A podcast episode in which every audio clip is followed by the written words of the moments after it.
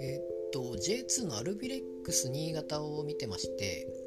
でまあ前半戦折り返しということで、えー、まあ、毎試合毎試合はあのノートの方で喋ってますのでちょっと今回はその折り返しということで、えー、まあ、振り返りを、まあ、どんな感じなのかなというのを振り返ろうかなと思っております。えー、と J2 は22チームということで前半21試合分が終わったということで12勝6分け3敗の勝ち点42で首位で折り返しということなんですけどもで2位がですね仙台と横浜ここが勝ち点40でまあ勝ち点差2ということで、えー、でその下がですね4位の岡山なんですけども勝ち点32ということでこの、まあ、上位3チーム新潟仙台横浜の3チームが結構ですね、えー、上の方にいてでそこから8点離れて岡山ということでもう3チームが今抜け出してる状態なんですけども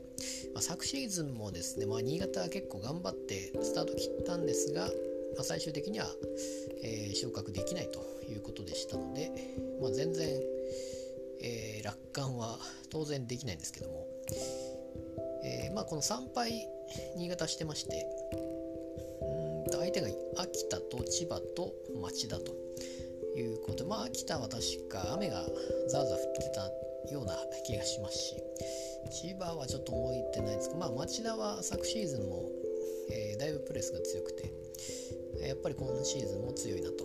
いうことで負けてしまったと。えー、っとまあ今シーズンはそのアルベル体制をま引き継ぐ形で、えー、まあ、やっぱりポゼッションでやるということでもうほぼそれは明確になっている中で、えー、まあどうなっていくのかなというところが見どころだったんですけども、まあ、スタートはですね4141ということで、えー、まあ、河のワンボランチ始まったわけですけれども、まあ、結局ですねこれがどうやらうまくいかないともう判断して、えー、もうその序盤で、えダブルボランチに変えたわけなんですけども、えー、甲島田甲島田のダブルボランチ。これにしてから安定してですね、えだいぶ買っていったということなんですけども、えー、まあだからその、まあ、違いというかあ大きなところで言うとまずダブルボランチに変えてから良くなったと。いうところとあとスタメンがですね固定しないで、えー、まあ、みんなでやっていくということで、うんまあ、控えの選手も当然チャンスありますよと。頑張れば使われますと。いうことで、まあ、士気が高まってるのか、まあ、そういうところも当然あるんでしょうし、えー、まあ、新しい戦力も入ってきたりですね、ま若手の台頭であったり、まこの辺もやっぱり注目するところかなと。いうところ、まあ、スタメンを固定しないっていうので本当に、ま役割その場所によってポジションによってま何人か例えばどこが例えばまあ高木のところですよね。トップ下の高木のところっていうのはずっと昨シーズンは高木が出っ放しだったんですけども今シーズン新しく伊藤が入ってでまあ伊藤と交代しながらやっているということで、えー、まあ、当然伊藤もできますし素晴らしい選手があもう控えでいるわけですからこれがすごいなと。当然左はまあシオンシオンというところでは、まあ、昨シーズンもそうだったんですけども、まあ、今シーズンに関してはそんなに、まあ、スタメンでシオンっていうわけではなくて例えば一平が出ていたり、まあ、最近は出てないですけどもあとまあ若手の代表で小見が出たりというところですし、まあ、右はやっぱり新戦力松田が結構出てましたけども、えーまあ、途中で入って交代で、えー、水戸が入ってくると水戸はもう本当に入ってくるともう活躍すると、えー、まあ、そういうのも当然あって、えー、まあ、右は途中から水戸が先発とかいうことでとにかくもう若い方がどんどん出てくると、まあ、ボランチに関してはもう吉田が出てくるとなんかいい感じでやったりということで、えー、まあ、ボランチに関してはその星が途中から出てからは本当にんまやっぱ違いを見せるというか普通にディフェンスラインに入って組み立てて、まあ、右にも左にも行くし前線にも出ると。いうことで全体を見て回っているのがまあ星であるかなというところであったり、まあ、この辺も何人もいるし、えー、センターバックもマイケルが今全然出てないけどもなんか怪我ですかね。なので、まあ、千葉早川であったり、えー、田上であったりと頑張ってるわけですけれども、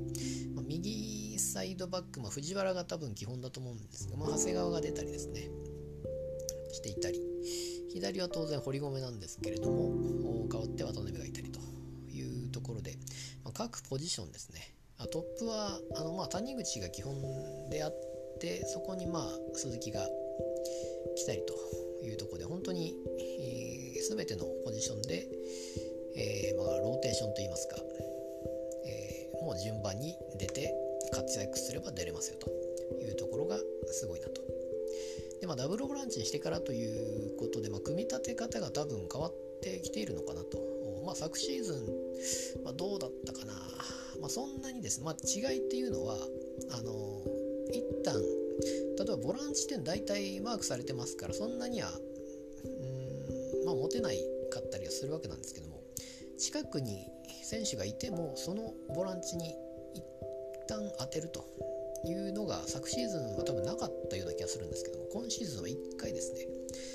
えー、相手のフォワード2人ぐらいがボランチに近くにいるのにとりあえずそのボランチに1回当てるという今までない感じだったかなと、まあ、当然1回ワンタッチで下げるんですけども。うんまあそういうちょっとしたことが多分変わってきたのかなと思いますし。とにかく縦パスも入るし、まあ、とにかくいろんなことができるようになったのかなと、まあ、ロングボール裏に出すのもセンターバックからもできますし縦パスも入るし、えー、右左と相手のサイドバックの裏を狙ったところもできるしと。いうところであったり、まあ、相手がプレスに来たら、えー、ま、例えば伊藤とか高木とかが降りてきて助けに来たら、えー、まあ、反転してそのままかわせますし、まボランチ全然見てなかった秋山なんかも本当に、えー、全然相手が来てもなんか懐が深いのか、え普通に持てるキープできるようなボランチであったりしますし、まあ、違いはあとあれですね。センターファー、まあ、谷口なんかは本当に裏に抜ける動きが昨シーズンすごいなと思ってたんですけども、まあ、当然プレスもすごいんですが、えー、まあ、下がって、まあ、一旦、まあ、受けるというか、まあ、その動きが、ま頻繁にありますし、ま鈴木も、うんま下がってきてこの前のこの前のというか、まあ前半折り返しの最後の試合大分ですかね。大分の時のあれは先制点も多分鈴木が下がってきたんですもんねあれは。で鈴木があの時は多分しか下がってきたのをセンターバックがついてきたんですよね。センターバックがついてきてそこの一角がまあ当然開くわけでそこを、えー、高木が入っていって抜け出すというもうよもう予想通りというか、えー、うまい感じで、えー、思った通りにいった得点だというところであって本当にこういう下がって受ける動きも多くなっているしさらにうん、まあ、左左右もワイドにやれば当然真ん中が動くわけですし、まあ、そういう動きが、えー、目立つなというところで、えー、まあ、とにかくアルビレックス新潟の戦い方のバリエーションがやっぱり増えてで、えー、選手もいろいろな人が出てくると。で個性も多分あるわけですよ。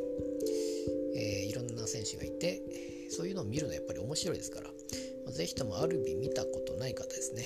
えー、見ていただければと思いますのでこの、え、まあ、J2 昨シーズン本当に上がれなかったんですが今シーズンはですねやっぱ面白いですしうんとにかく J1 でも見てみたいですしシオンなんかは J1 でいけるのかどうか活躍できるのかまあ、水戸なんか今代表に代表というか年代別の代表に多分選ばれてますし、まあ、そういう選手がアルビにいますから是非ともこの辺も見ていただきたいなと思っております。